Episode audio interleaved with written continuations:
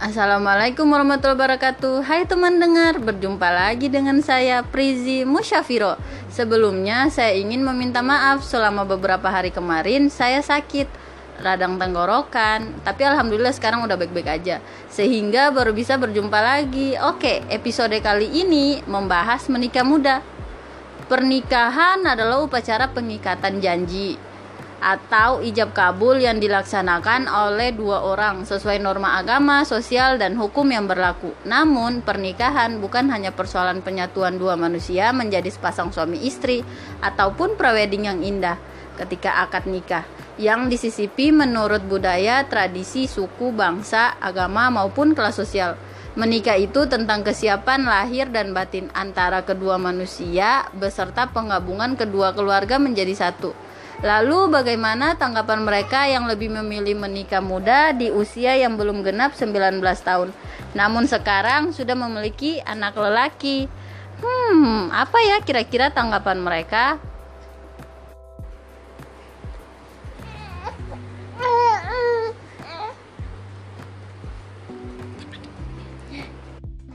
Oke, sebelumnya mari kita berkenalan dulu dengan bintang tamu kita hari ini, Indah. Perkenalkan siapa dirimu?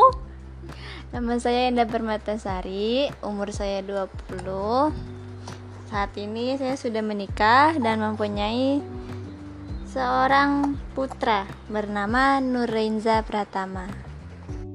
Wah, namanya lucu sekali ya. Berarti biasanya dipanggil Eza dong. Wah, kira-kira udah berapa bulan ya? Baru dua bulan tiga minggu, seminggu lagi tiga mi tiga bulan. Hmm, menurut Indah, jodoh itu takdir atau nasib? Banyak loh perempuan ketika hati ingin menikah karena lelah memendam rasa gelisah akan seorang pasangan yang sah atau hati ingin menikah karena usia yang semakin hari semakin bertambah. Menurut Indah itu bagaimana? Menurut saya jodoh itu takdir. Kenapa? Soalnya walaupun kita mengingkari juga jika Allah sudah menetapkan ya tetap saja. Jadinya ya itu kalau mengingkari ya nggak bakal bisa. Bagaimana Indah bisa yakin untuk menikah di usia muda serta yakin pada calon pasangan? Uh, kenapa bisa yakin ya? Soalnya karena zaman sekarang kan banyak ya. Kayak anak remaja yang pacaran gitu pegang-pegangan lah deket-deketan. Sedangkan dalam ajaran Islam pun tidak memperbolehkan. Jalankan untuk saling pegangan. Pandang-pandangan pun juga sebenarnya itu sudah tidak boleh. Dan ya udah akhirnya saya meyakinkan diri untuk uh, tidak pacaran. Jadi kalau mau ada yang serius ya langsung menikah itu kenapa jadi alasan saya yakin untuk menikah. Uh, terus kenapa bisa yakin buat pasangannya itu? Karena saya yakin bahwa Allah itu kan zat yang maha pembolak balikan hati. Ya mungkin aja sekarang bisa dia buruk tapi suatu saat nanti mungkin jika Allah berkehendak ya pasti akan berubah menjadi baik karena kan setiap manusia kan gak luput dari dosa. Dan yang di mana pasti awal yang buruk pasti ke depannya insya Allah akan jadi baik. Udah sih. Tapi bukannya dia serengean ya terus nyebelin lagi ngeselin lagi tuh gimana tuh menurut kamu? Kan menikah tuh kan bukan cuman mengenai itu doang tapi tentang kedewasaan juga apalagi dia udah jadi ayah loh Iya memang tentang kedewasaan. Tapi ya gimana ya? Ya namanya tentang menikah di, diniatkan saja untuk ibadah. Jadi kalau walaupun dia selengean gini uh, apa ikhlaskan untuk Allah gitu. Jadi niatkan untuk ibadah. Jadi biarin aja lah dia kayak gini. Yang penting saya tidak begini dan insya Allah apa yang kita lakuin ke dia jadi ibadah dan insya Allah dapat pahala. Amin ya robbal alamin. Ya Allah semoga ya. Saat ini banyak yang pengen nikah karena baper doang. Menurut Indah pernikahan itu apa serta persiapannya apa aja? Bagi ya mungkin yang sedang mempersiapkan nikah atau sedang mengancang-ancangkan nikah pernikahan itu apa? Uh, pernikahan itu suatu ibadah yang sampai selamanya. Jadi nggak bisa main-main dan di mana-mana pasti pernikahan itu adalah suatu yang sakral gitu. Terus pernikahan itu juga tidak cuman sekedar menyatukan dua orang insan. Jadi semua apa yang nikah itu juga keluarga dan tentang saling mengerti satu sama lain dan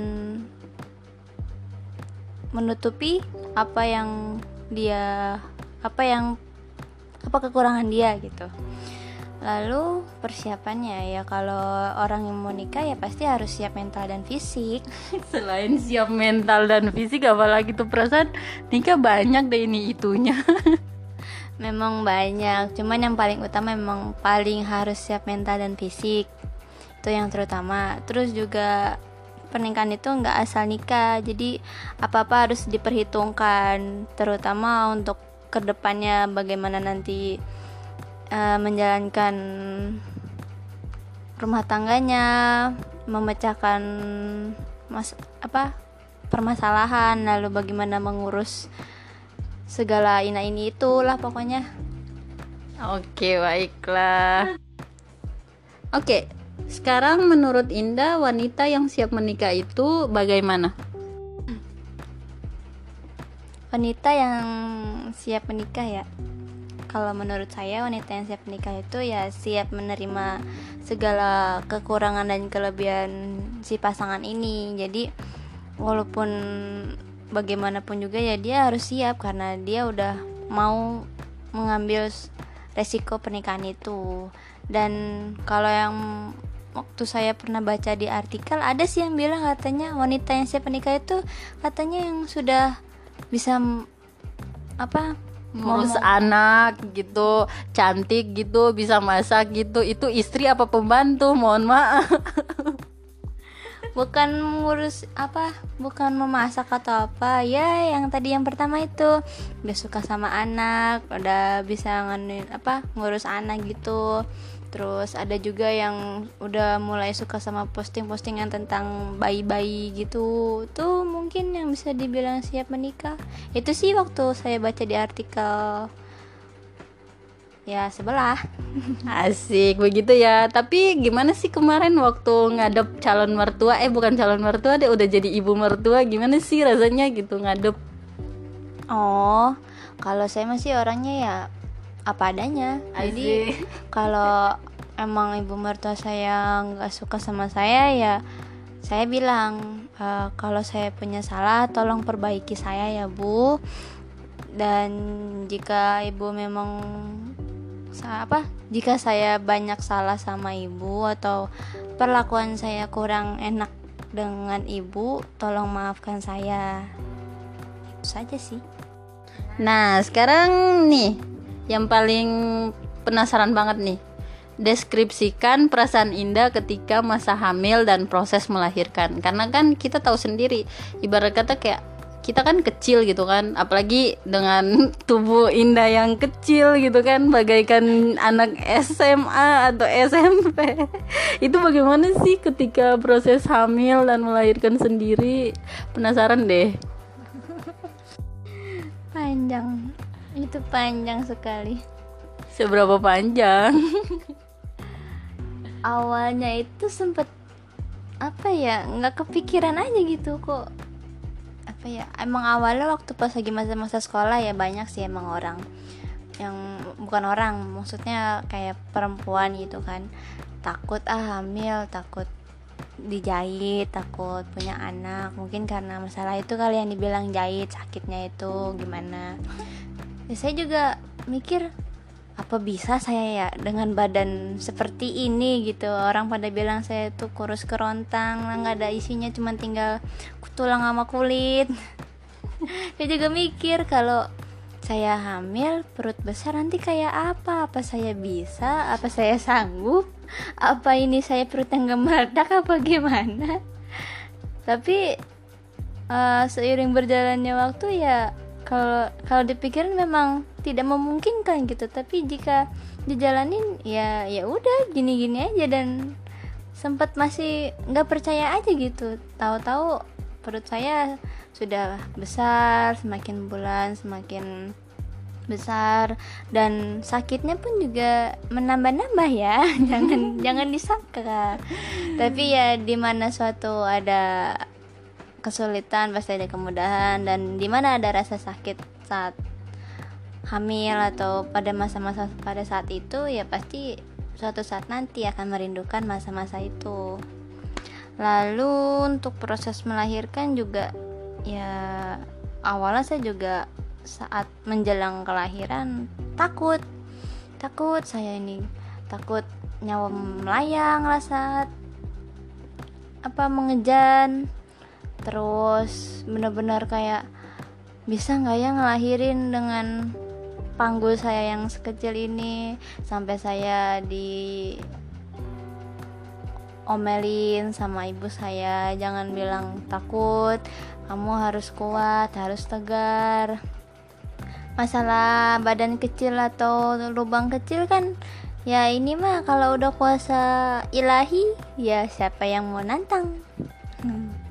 Ya sudah akhirnya saya jalanin dan ya alhamdulillah berkat bantuan doa ibu saya juga dan usahanya. Dan akhirnya saya pun menjalani proses kehamilan eh kelahiran itu. Ya alhamdulillah lancar.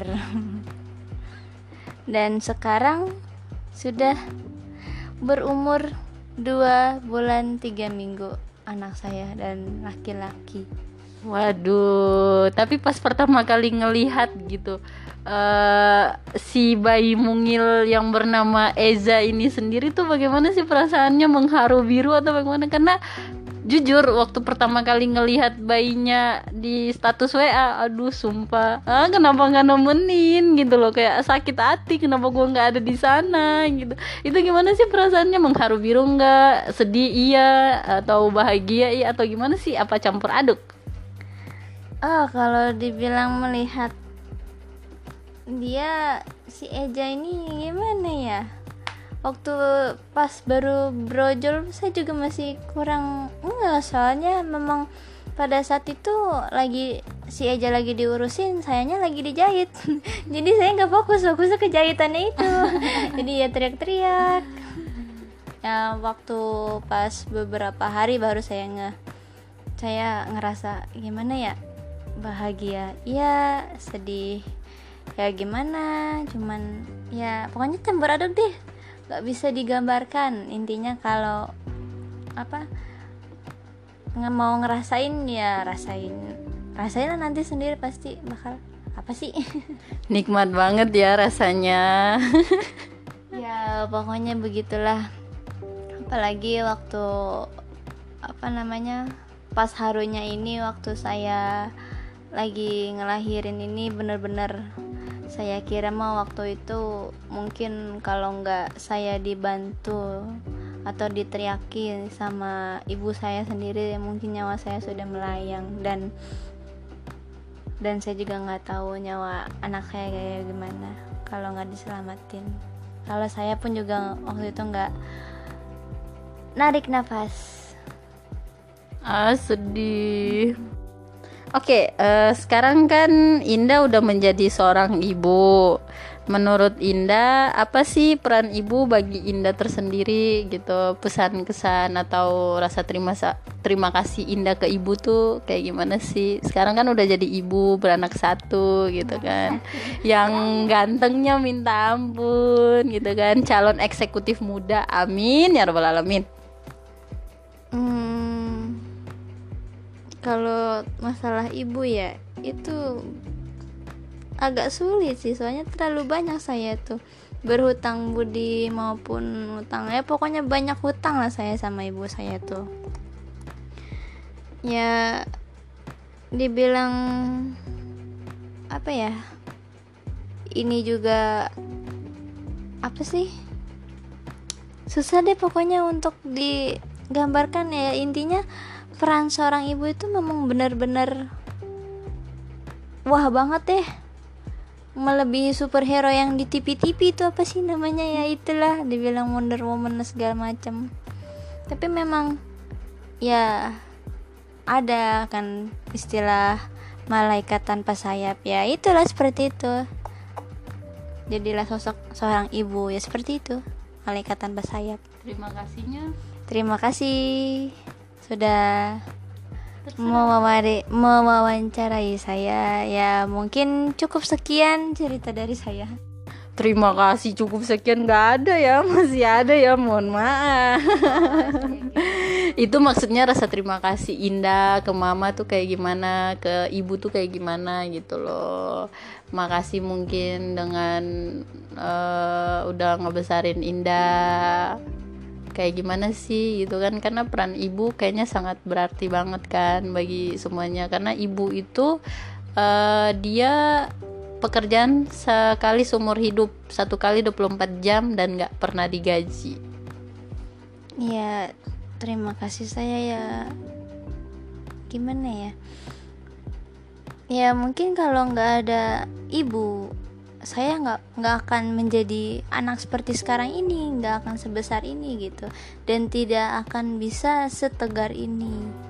Jadi kalau dibilang terima kasih ya tidak akan bisa dikatakan dengan kata-kata harus dibalas dengan perbuatan dan itu tanpa batas.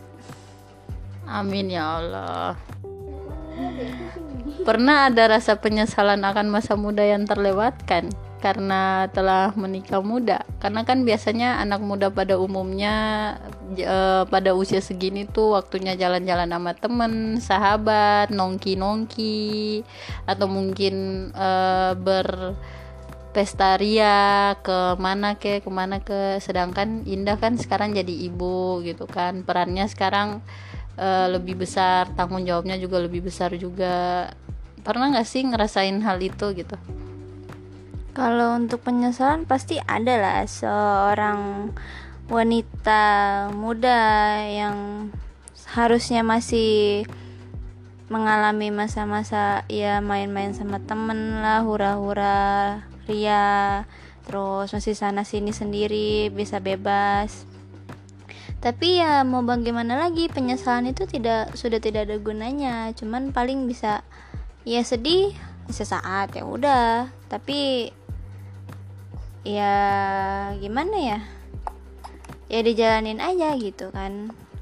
Kalau penyesalan masalah menikah muda sebenarnya nggak nyesal nyesal amat juga sih. Kalau dibilang ke mana-mana nggak sebebas masih muda nggak juga. Soalnya kan kalau sekarang lebih enak punya pasangan udah halal. Jadi nggak mau pegangan tangan terserah. Jadi nggak ada yang bisa uh, apa ciluit ciluit ciluit gitu ya digodain godain ya ada jadi malu saya. Kan masih abg dipanggilnya. Ya pokoknya itulah. Jadi kalau udah halal ya terserah. Mau deket-deketan ke mau pegangan tangan ya udah. Namanya udah halal siapa yang mau ngelarang? Asik gitu ya. Udah halal nggak boleh. Oke terakhir kesan pesan untuk wanita single lila di luar sana yang sedang memperjuangkan. Kesan dan pesan untuk wanita yang single lila ya? Yang masih single ya nikmati saja dulu rasa kesendirian itu. Soalnya di mana pasti sudah melewati masa pernikahan pasti akan merindukan masa-masa singlenya itu ya yang lagi kuliah ya nikmati aja dulu masa-masa perkuliahan itu. Uh, terus yang lagi pacar-pacaran uh, mungkin untuk saat ini stop aja dulu ya putusin aja pacarnya itu. Soalnya itu haram. Asik haram. Tapi ya tergantung sih dari perspektif. Ada kan yang bilang pacaran gue kan syari. Itu gimana tuh? Nggak ada yang namanya pacaran syari itu. Kalau Allah sudah melarang dilarang berdekatan ya sudah. Jalankan untuk pacaran. Berdekatan tatapan mata saja sudah tidak boleh. Asik, berarti tuh denger yang pacaran putusin aja daripada jagain jodoh orang kan. Ih sakit tahu digantung gua mah enggak mau. Aduh males banget kalau kayak gitu. Udah gitu apalagi zaman zaman sekarang apa mantan nikah sama yang apa yang dulu dulu tuh langsung pas lagi resepsinya di videoin sama temen. Habis itu pakai backsound apa tuh? Yang harusnya ala. Lagu berat gitu sobat ambiar ya berarti. Dasar. Berarti apa ya eh eh, apa temanya itu hashtag jagain jodoh orang. Hashtag sobat ambiar. Hashtag jomblo. Jomblo apa ya? Nggak tahu deh tapi intinya mah intinya mah tetap eh, jaga batas jaga diri sama jaga perilaku aja sih. Oh iya ditambah jaga pandangan. Hati-hati, terlalu banyak memikirkan jodoh dapat mengakibatkan imanmu menjadi roboh. Untuk yang mau menikah, mudahkanlah maharmu, mahalkan cintamu. Karena wanita perhiasan dunia, tubuhmu terbalut dengan pakaian syar'i, ahlakmu anggun menawan hati, bibirmu senantiasa melantunkan ayat-ayat suci. Sadarlah wahai wanita, engkau bidadari dunia yang seharusnya sikapmu terjaga.